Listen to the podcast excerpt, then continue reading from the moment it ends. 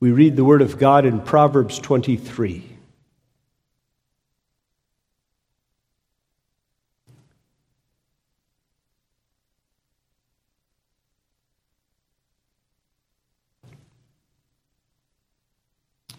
text is made up of the last seven verses of the chapter, 29 through 35, which we will not read a second time. The Word of God in Proverbs 23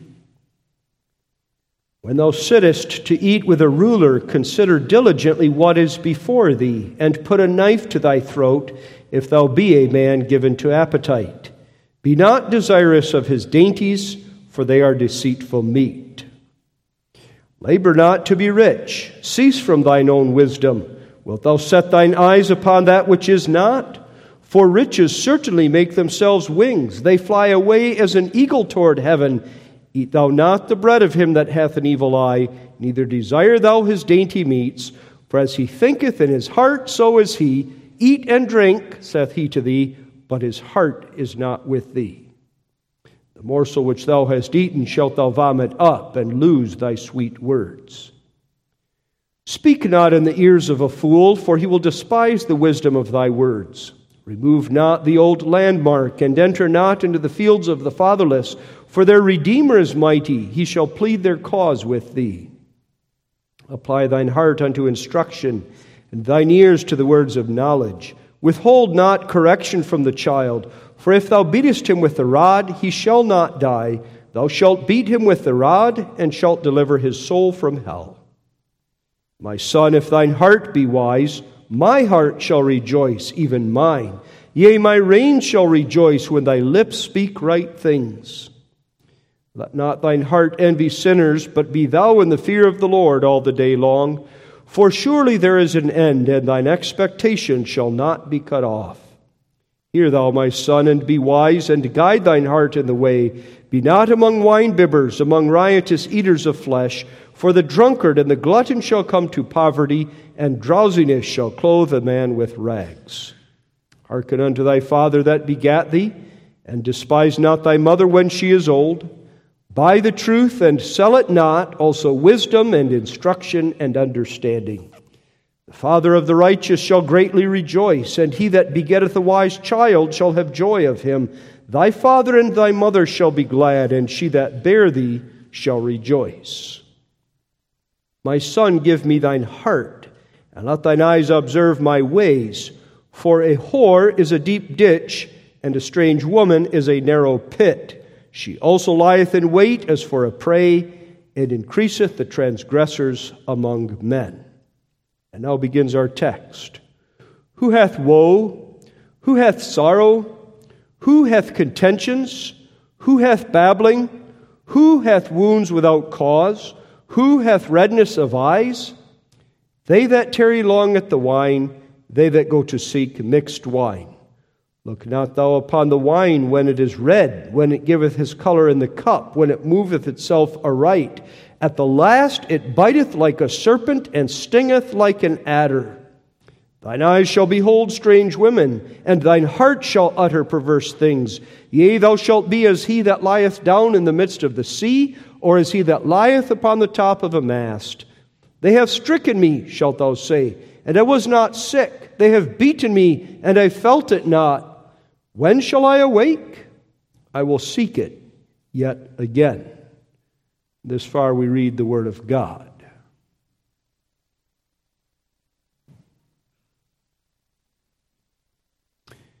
Beloved saints in Jesus Christ, among the many spiritual dangers that the children of God face in every age and in every context, two of them are brought out in this chapter and in this text the dangers of wine and the dangers of women. The two often go hand in hand, so that in the chapter we read, before the mention of drunkenness and its folly, the spiritual father admonishes his son against a whore and a strange woman. And then, even within the admonition of the text against the sin of drunkenness, the father points out that one of the effects of drunkenness will be thine eyes shall behold strange women, wine and women. Neither of them wrong when used rightly. A little wine in moderation, and one woman, the wife whom the Lord gavest thee. But when one seeks after wine and women, in abundance, one sins. The Word of God in the text we need to take to heart today. In the first place, because we live in a, sat- in a society that is saturated and infatuated with wine and women.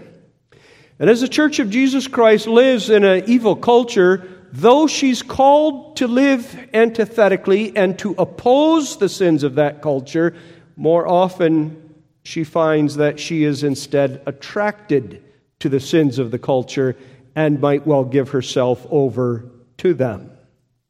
In the second place, then we must avoid wine and women and take the admonition to heart because we are the church, the bride of Jesus Christ Himself, and are to hold forth and live as though He lives in us to manifest His glory and to be witnesses of him. And he it is ultimately who in the text says, My son, my redeemed child, beware of wine and women. In the third place, we must beware of these because it's the tendency of the human nature, even that of the redeemed child of God, to think that he can handle sin up to a limit. We know what God says, don't even start. And we say, well, there's an end. If you start, there's an end of that path. And I know the dangers of the end, but maybe I can start. Maybe I can move the line from the beginning. God says, don't even begin. Maybe I can move it a little ways down the pathway so that I can begin to enjoy some of the pleasure of these things, but not get burned, not get caught, not get drunk. And that sinful and foolish thinking in our midst, again, is countered in the text. As the Holy Spirit says, the wise one says, No, don't start. But that is our mentality, so that perhaps some of the young people among us think that in their youth, especially, it's cool to give oneself over to wine and women, uh, and then maybe even some of the older adults among us, the, those who ought to be more mature, also live in such a way as to give themselves over to wine and to women. There's a word of God for us tonight. It addresses the folly that is inherent in each one of us by nature and it sets forth the danger, the sin of that foolish way, and calls us to wisdom. Wisdom is the gospel in the book of Proverbs. On the one hand, wisdom in the form of pointing us by way of the warnings to the right way to live. There's a way that the child of God ought to live that is a wise way. But wisdom in an even deeper sense. For in Proverbs 8, we learn that wisdom is a person, an eternal person, a person who lived with God and is God, Jesus Christ Himself. He it is who calls us to avoid wine and avoid women and to seek righteousness. I call your attention to our text this evening under the theme, The Drunkard's Folly. Notice first that he's filled with wine. That describes the drunkard. Secondly, that he's deceived with wine. That sets forth his folly. And thirdly, that we are here admonished by Jesus Christ to wisdom. It becomes evident from the text that it's speaking not just of the drinking or partaking of an alcoholic beverage in moderation. One might argue that just on the basis of the fact that it speaks of wine, and point out the fact that wine is not inherently wrong. Jesus drank wine. The Apostle Paul exhorted Timothy to drink a little wine for thy stomach's sake and thy oft infirmities. And in the Old Testament, it was the custom to drink wine as a common beverage. But there are points in the text that underscore that what's being warned against is not the drinking of wine itself in moderation, but drunkenness. That is, the use of alcoholic beverages to the point of intoxication. The first evidence of that is that verse 30 describes one who tarries long at the wine and who goes to seek mixed wine. Mixed wine is a wine mixed with honey and spices to make it sweeter and more delicious tasting. But the description is of one who tarries long. In other words, while it may be a proper use of the gift of alcoholic beverages, at the end of a long day at work, to enjoy a beer or a glass of wine at the dinner table, then having enjoyed it, one gets up and one goes about his work again but the text speaks of one who can't quite leave the table. He tarries long. And it speaks of one who seeks mixed wine. That is not just one who enjoys it, the finest of the best, but one who says, This is my goal in life. I need to go find the best. I need to buy it. I need to have it on my table. And if I need to travel a distance and pay a fair price for it, I'm going to do that. This matters to him far more than it ought. That, first of all, makes clear that the text is speaking of one who is a drunkard. In the second place, that the text is speaking of a drunkard is clear from the fact that that description of him in verse 30 answers the six questions of verse 29. The inspired writer is observing a certain kind of person, and he's describing the characteristics of that person, really the symptoms of drunkenness. And he says, Who is this person? And the answer is, They that tarry long at the wine, they that go to seek mixed wine. This one has woe and sorrow. Who hath woe? Who hath sorrow? He's describing one who is moaning and groaning. Their life is one of trouble and turmoil. Now, they might not always admit it. They might act as though their life is the happiest of all lives, but in drunkenness, they give vent to their inner heart and show that they have grief and sorrow. Who hath contentions and who hath babbling? The word babbling refers to a manifesting of anxiety. That very thing, perhaps, which some are trying to cover by their drunkenness and to ignore, comes out in their speech. And the contentions refers to one who's ready to be argumentative and who's ready to go to blows if need be. The first epistle to Timothy in chapter 3 calls him a brawler. Furthermore, who hath wounds without cause? He stumbles, she falls, they run into things, and so they are bruised. Maybe they break some bones. And without cause, that's of course that's of course their story to you. I don't know how it happened. Verse 35 indicates that. Or somebody did it to me, they have stricken me, and I was not sick. They have beaten me, and I felt it. Now, I don't know when. Who hath wounds without cause? And finally, who hath redness of eyes? With reference to the dull look about the eyes of one who is given over to drunkenness. A little wine makes a merry heart, said the inspired prophet elsewhere in the book of Proverbs, but too much is not a medicine. Now, we have to take our text and understand it in the light of a New Testament reality. And as we do that, we're going to, in the first instance tonight, the first of two, present our text in light of the gospel. Something, of course, that always needs to be done.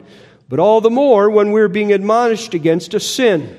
The admonition against drunkenness does not come to you and to me, and the power to heed the admonition, it is not suggested, is found inherent in you and me apart from grace, but it is the Holy Spirit admonishing, and it is therefore the Holy Spirit saying that in Him and in Jesus Christ is the power to avoid the sin. The New Testament text, then, to which I'm drawing your attention and explaining our text in light of, is Ephesians 5, verse 18. And be not drunk with wine, wherein is excess, but be filled with the Spirit.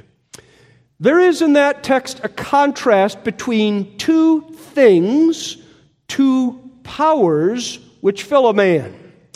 And these two powers are antithetical.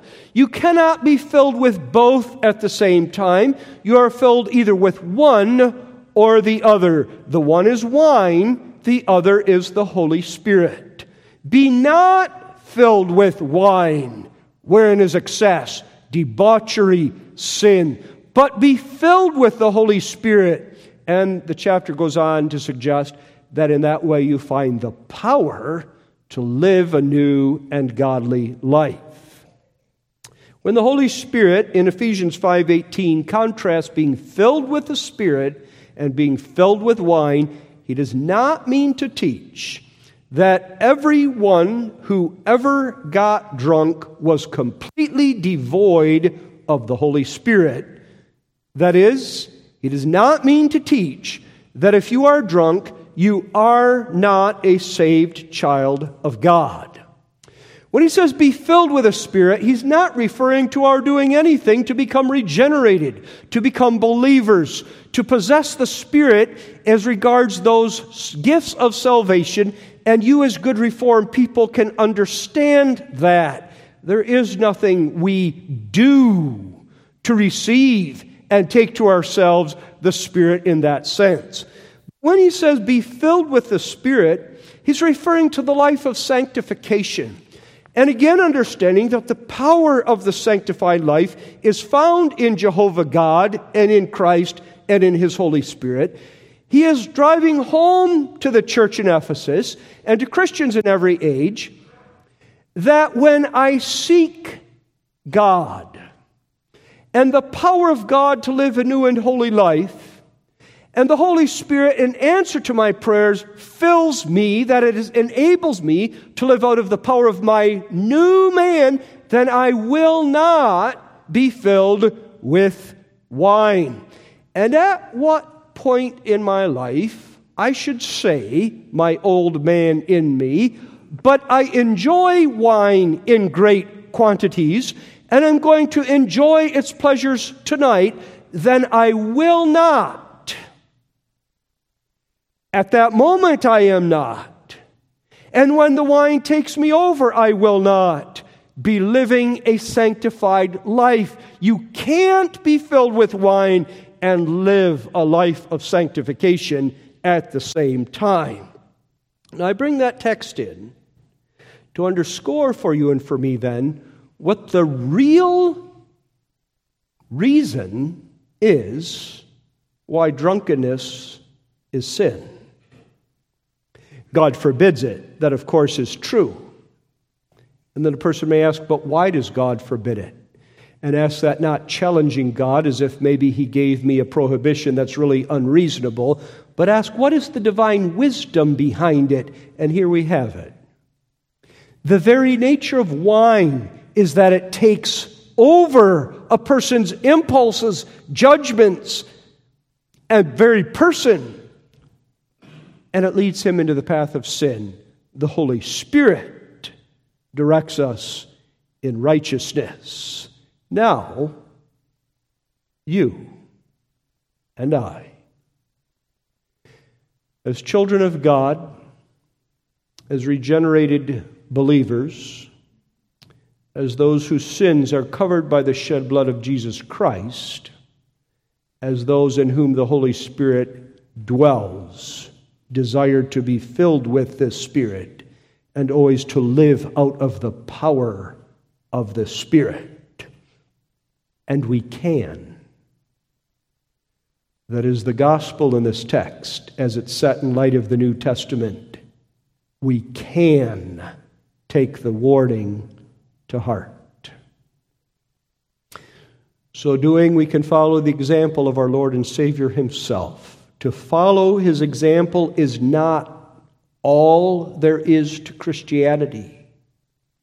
The very essence of Christianity is not just following Christ's example, but seeing Him to be the only and all sufficient and complete Savior, and looking to His death as atoning for sin, even the shedding of a blood to cover my sin of drunkenness if I've been guilty of that sin. But also, Christians follow the example of Jesus Christ, who never sinned, but also is not like the Pharisees who would go about pretending that he never drank and so stayed, as it were, 10 miles away from temptation. He drank wine. He drank wine at the wedding feast of Cana of Galilee. He drank wine in other situations. This gave the occasion for some to say of him, He is a man gluttonous and a wine bibber. Matthew 11, verse 19. But he rejected that charge as being blasphemous, for he wasn't a glutton and he wasn't a wine bibber he drank wine and he used food, the good gifts of God, in the service of God to the glory of God. And his example, by his power, you and I can follow. Now, by way of application, I want to make three points the first, then, is that our text is obviously warning us against a sin to which we are prone and a sin which is prevalent in our own society and in our own churches. Especially where you find money, and we do have wealth, you also find an enjoyment of luxuries. And where you find an enjoyment of luxuries, you are also able to find sometimes an abuse of those luxuries. And therefore, the text is speaking to us. It might be that a man here or a woman here says, But I never have gotten drunk, and I never really am tempted to drunkenness, and yet the word is still an admonition to you and to me about a sin to, of which our nature is capable of committing. In the second place, there is a principle in the text which applies more broadly than just to the sin of intoxication and the use of intoxicants, that is, of beer and of wine. The principle applies to any substance that affects our judgment and to the use of that substance, including the use of prescription drugs, not as prescribed. It may be the use of prescription drugs has an effect on our judgment too. And then there's a warning label. And then you and I are prone to take that warning label to heart and to say, I'd better not operate machinery. I can feel in me the effects of this drug. The drug will have a good use, its use is temporary for now. But in our culture, some become addicted to drugs available by prescription only. And in that way, the principle of the text applies as well. A person might say, I'm not a drunkard. I have this problem instead, but the Bible never talks about it. Well, by implication, it does. And so, to expand on that, the principle of the text applies also to narcotics and other street drugs and hard drugs. And I bring that up specifically because we live in a state in which these have now, some of them, marijuana specifically, have been legalized. And a young person might say, but it's legal. Well, it's legal in the eyes of the state. What does God think about it and its use? That's the question. And if you say the Bible nowhere speaks of it, I say, but there's a principle in the text that addresses the matter. And the principle is under what power are you, and in what power are you living? And if a bit of wine and a bit of beer clouds the judgment, then some of these drugs cloud the judgment far more quickly and immediately, then there's a warning. And thirdly, by way of application, to show that the principle of the text applies broadly to every one of us, even if we should say, But I've never been drunk and I never desire to be drunk, the text speaks of a man who, when he becomes aware of his sin, says, Well, I want to go commit that sin again. That's really the end of the chapter. When shall I awake? I will seek it yet again. In other words, the text is speaking of one who is impenitent in his sin. Now let that principle be driven home to you and to me, and let's meditate on it so that we can see that in some way in the text is a warning to each one of us in the particular circumstances of our own life. Are you one who, when your sin is pointed out to you, says, But I don't care. I enjoyed it and I want to go commit it again, then you are as big a fool as the drunkard.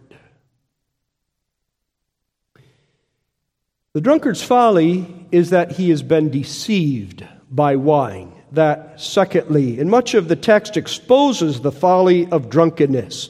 In the first place, I have five points here. In the first place, the text points us to what there is about the wine that deceives. That's verse 31. Look not thou upon the wine when it is red, when it giveth his color in the cup, when it moveth itself aright.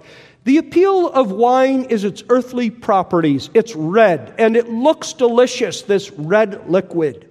The last two parts of verse 31 are not translated so uh, in the King James as to give us the exact idea, but they are difficult phrases to translate for all that, too. When it giveth his color in the cup literally means when his eyes are gleaming in the cup. And the reference is to the fact that wine has a sparkle to it. And that also is part of the allure of wine. It looks delicious, and then it moveth itself aright probably better translated, it goes on its way smoothly. That is, it tastes good and it goes down the throat very easily. Now, two properties of wine its taste and its look. Therein lies its deceptiveness. Because it says, I'm delicious, am I not? Drink me, Drink another of me. Drink yet more of me. I am even more delicious, am I not? And therein is its deceptiveness. Remember that Satan deceived Eve by causing her to behold a fruit that God had said was not good, but pointing out to her that it both looked good and would be good for food. Remember, in other words, not to judge a book merely by its cover, a thing merely by how it looks, for therein is the deceptiveness of wine. In the second place, the text points out what exactly it is that wine does deceptively. Look not thou upon the wine when it is red. Don't behold its properties and come to a conclusion about it from that. At the last, when it's all over, it biteth like a serpent and stingeth like an adder.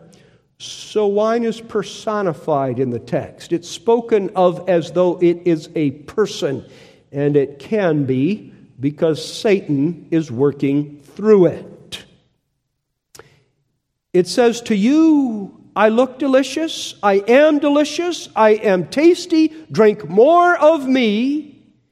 And when you do it, and do it again, and do it again, it says, Now I've got you where I want you. It's like a trap. You bait a trap with something that looks attractive and tastes delicious, so that any animal that you want to catch in your trap is snared. And at the moment that animal is caught in a trap, you say, That's exactly what I wanted. That's what wine does. At the last, it biteth like a serpent and stingeth like an adder. A serpent and an adder, here referring both to poisonous creatures. At the best, to be bit and stung by one is to endure pain for a while. At the worst, it is to endure death. And so it is with wine. It has been the occasion for the death of many physically. It is the means whereby many are brought to their spiritual and everlasting ruin. And even those who aren't completely ruined, destroyed, or brought to death must say at some point, It did me harm. In the third place, the text points out the spiritual harm that wine works. And that's verse 33. Thine eyes shall behold strange women, and thine heart shall utter perverse things. Strange women are a temptation to every man, at least a potential temptation to every man. But why then does the Holy Spirit tell the drunkard that this will be part of the spiritual consequences and danger of the sin of drunkenness? And the answer is twofold. First of all, because being intoxicated lowers one's inhibitions. And whereas one might say, I see a strange woman there, but I'm not interested, and I'm not going to look a second time. I have a wife at home. She's faithful to me. I desire the grace of God to be faithful to her. Whereas one filled with the Spirit might say that, one filled with wine says, but I can have something enjoyable now. Why wait? In the second place, beholding strange women is a specific danger and effect of drunkenness Uh, because the drunkard often finds himself in the wrong company to start with. In other words, the child of God, filled with a spirit, finding himself in good, godly company, won't see as many strange women, won't go where strange women are found, but one who's very ready to give himself over to the sin of drunkenness has no problem associating with others who give themselves over to the same sin. Thine eyes shall behold strange women, where the word behold doesn't just merely mean you're going to see them, but it means they will attract and tempt you, and you will be snared.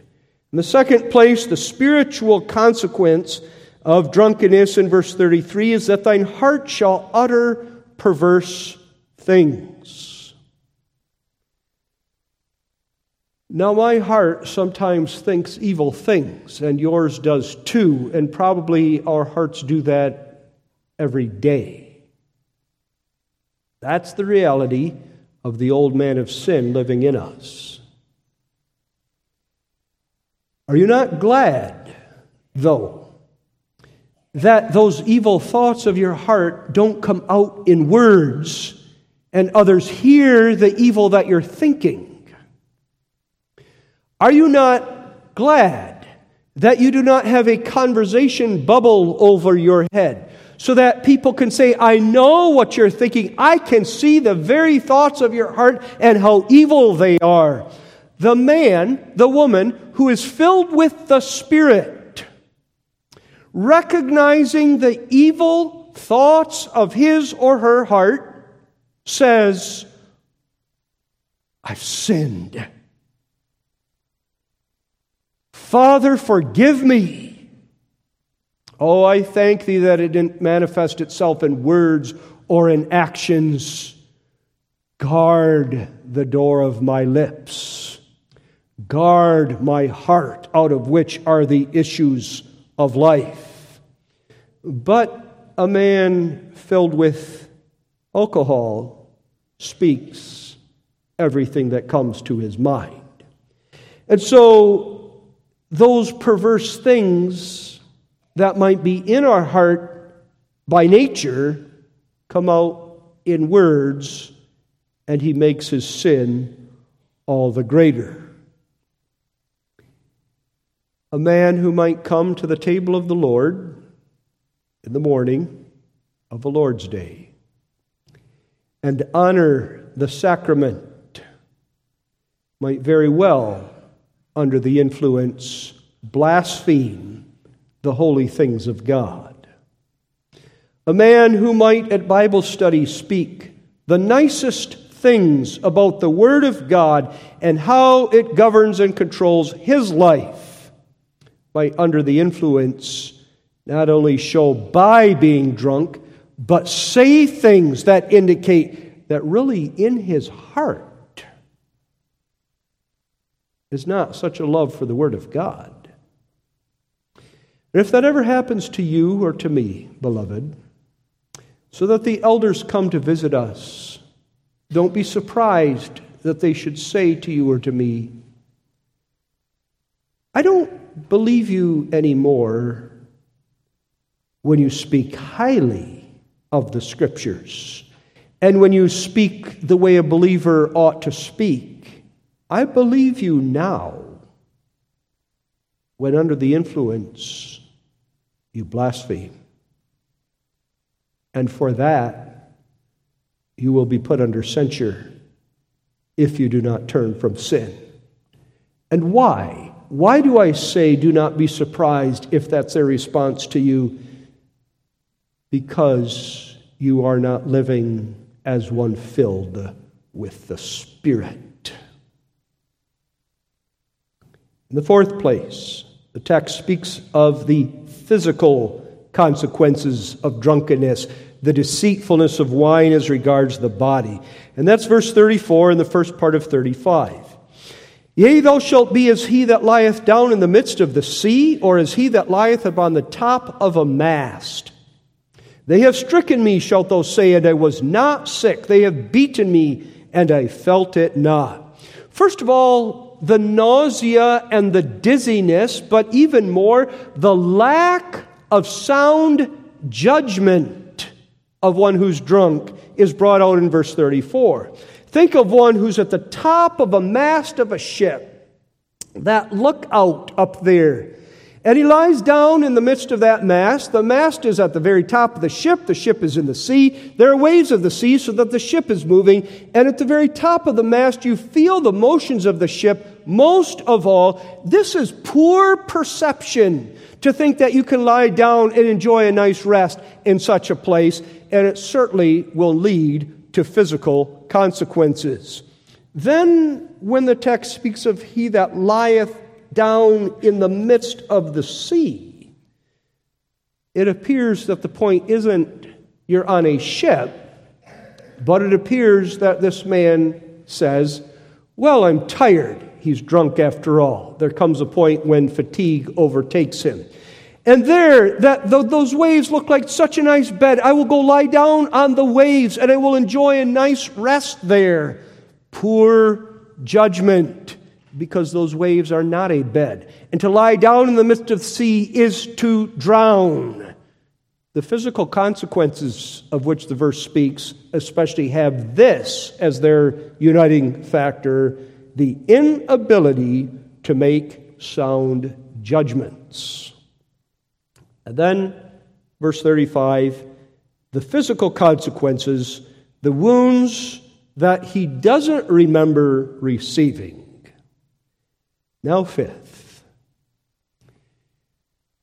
consequence of drunkenness and the folly of it is that the man who really loves the sin desires to return to it at the earliest opportunity. When shall I awake? Now, in the case of the regenerated child of God, whom the Spirit sanctifies in the way of showing the folly of drunkenness, that question could be and mean this. It could mean, I see what a wretch I am. I see how I've turned away from the Word of God and the guidance that the Word of God gives. When will I awake? When will I come out of my drunken stupor? Because now I will pray for grace to be filled with the Spirit and live out of the power of the Spirit and hate the sin.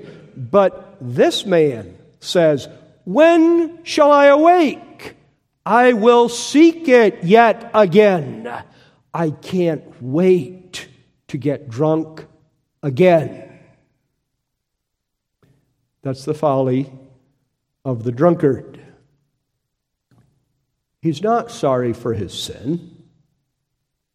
And if he would show some outward remorse because you say, Yes, but while you were drunk, you beat me up. While you were drunk, you did this or that that hurt another person. You caused an accident and somebody is very injured or maybe died. There might be some outward remorse, but not an accepting of responsibility. Not a grief that I've sinned against the law of God and others' lives have been harmed and changed. When shall I awake? Sorry for whatever I did, but when can I get drunk again? This is the drunkard's folly. Having set forth in five ways how the text drives the point home, I need to make three general overview comments of the text. First, is that the folly of which the text speaks is both physical and spiritual, as I pointed out. Consequences both for body and soul. Even the world understands that there are physical consequences. So, drink if you want, but don't drink and drive. For that, you can go to jail.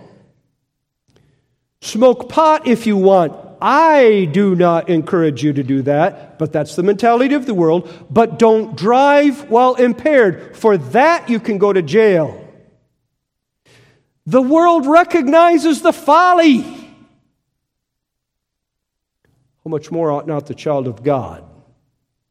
And then understand that the folly of drunkenness is more than that which the world recognizes. It is spiritual as well. In the second place, you see that in depicting this drunken man, the Holy Spirit is really making a laughing stock of him. Who hath woe? Who hath sorrow? Look at that man. Look at his grief. Look at what a fool he is. You say, why would the Holy Spirit speak that way? And the answer is because you and I are prone to think that sin is funny. Or you and I are prone to look at a sinner and maybe say, oh, oh, I'd better not do that but not take to heart the depth of the sin. Not really be see the heinousness of the sin in the light in which the word of God would have us see it. And the Holy Spirit here is saying, the man is a fool. Do you want to be that man? Do you want to be that woman? In the third place, the effects of drunkenness are presented in the text as certain. At the last, it biteth like a serpent and stingeth like an adder. That's going to happen. It's not a prediction, it's not a possibility, it's a certainty. Thine eyes shall behold strange women, and thine heart shall utter perverse things. Yea, thou shalt be, the text goes on to say. In other words, the child of God who says, I'm going to try it, and understand there's a warning in Scripture against it, and I'm going to really try, try, to take that warning to heart. I'm going to control how much I do and what effects it has on me. The Child of God who does that finds you don't control sin. and sin's consequences to begin. To begin that path. To think that you can sin without being caught, as it were, but in the text, without being brought to this spiritual state of, of degradation. To think you can is part of your folly. It is certain that these consequences will come on you. Now, beloved, are we taking these lessons to heart? Is there anybody here tonight who, as secretly and quietly as possible, turns again and again to alcohol or to drugs, tries to keep it quiet, and yet has to admit that it has consequences on his own life and his family's life. And if there is such a one here, are you going to go get help tomorrow? Because at the last it biteth like a serpent and stingeth like an adder. Secondly, I ask, what example is being set in covenant and Christian homes by the parents? What are the children led to think they could, quote unquote, get away with? If the child is caught by a police officer or found in possession at a party or something, will the father jump to the child's defense? There's been a misunderstanding somewhere. Or do fathers and mothers, both by their own use of alcohol in the home, by which I mean a moderate use, and the way they raise their children, make clear the Holy Spirit says? And because the Holy Spirit says, Thus shall it be in this home, is that the example that is set in our homes? And thirdly, do you excuse your sins? Do you excuse your children's sins? Sins that you wouldn't excuse in your enemy Sins that you wouldn't excuse in that brother or sister, he or she is a brother or sister, but you don't love him or her, and if he or she were to sin, you would have the answer of the scriptures. Do you excuse those sins in your heart and in the lives of your children? Then you're no better than the drunkard who is a fool. The Holy Spirit sets this text before us in order to admonish us to wisdom. The admonition is explicit in the text, which is striking. Many times in the Proverbs, the admonitions are implied. The Proverbs set forth a truth, and perhaps that truth over against its counterpart, and leads us to draw the conclusion. But there is an admonition in the text Look not thou upon the wine when it is red. Don't be fooled. The admonition is negative, as is much of the law of God, because we are so easily fooled. But the admonition implies a positive. Look not thou upon the wine when it is red, means understand what intoxicants are. Whether they even may be used in the service of God.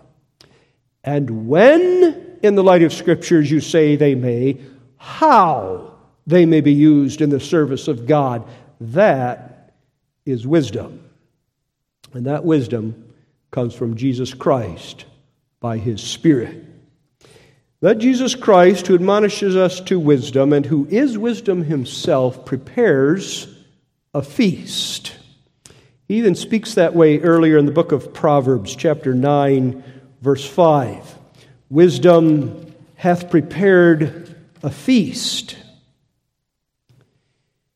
And whoso is simple, let him turn in hither. As for him that wanteth or lacketh understanding, she, this is wisdom, Christ, saith to him, Come eat of my bread and drink of the wine which I have mingled.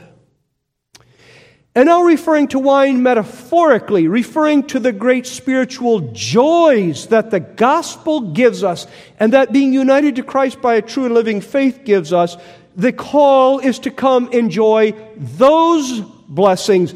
There's an antithesis between our text and the verse here. That is a saying, put aside the earthly wine, certainly its immoderate use, and come drink of the wine that I have mingled. The wine that Christ has mingled is the banquet of fellowship and of joy that we have with God and with each other in Jesus Christ. It's the enjoyment of the forgiveness of sins on the basis of the shed blood of Christ. It's the hearing of the gospel. It's the enjoying of the power each day to live to the glory and praise of God. Come drink of that wine. Often, one who turns to drunkenness is trying to escape some unhappiness in his or her life, something about his or her life that he cannot control. But if he would turn to the gospel, he wouldn't find all his troubles and griefs are gone necessarily, but he'd find power to bear up the burden that the Lord has placed on him.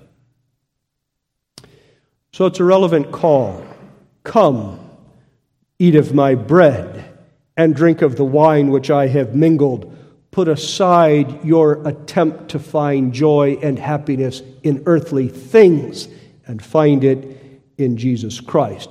And then there's joy, there's blessedness for the soul Instead of the misery of a guilty conscience, there's the joy of friendship and fellowship with God.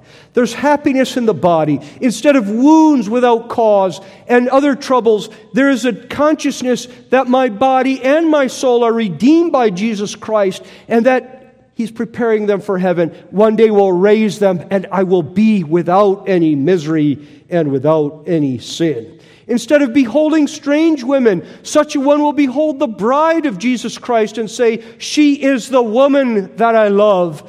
Instead of uttering perverse things, such a one will sing the praises of Jehovah God.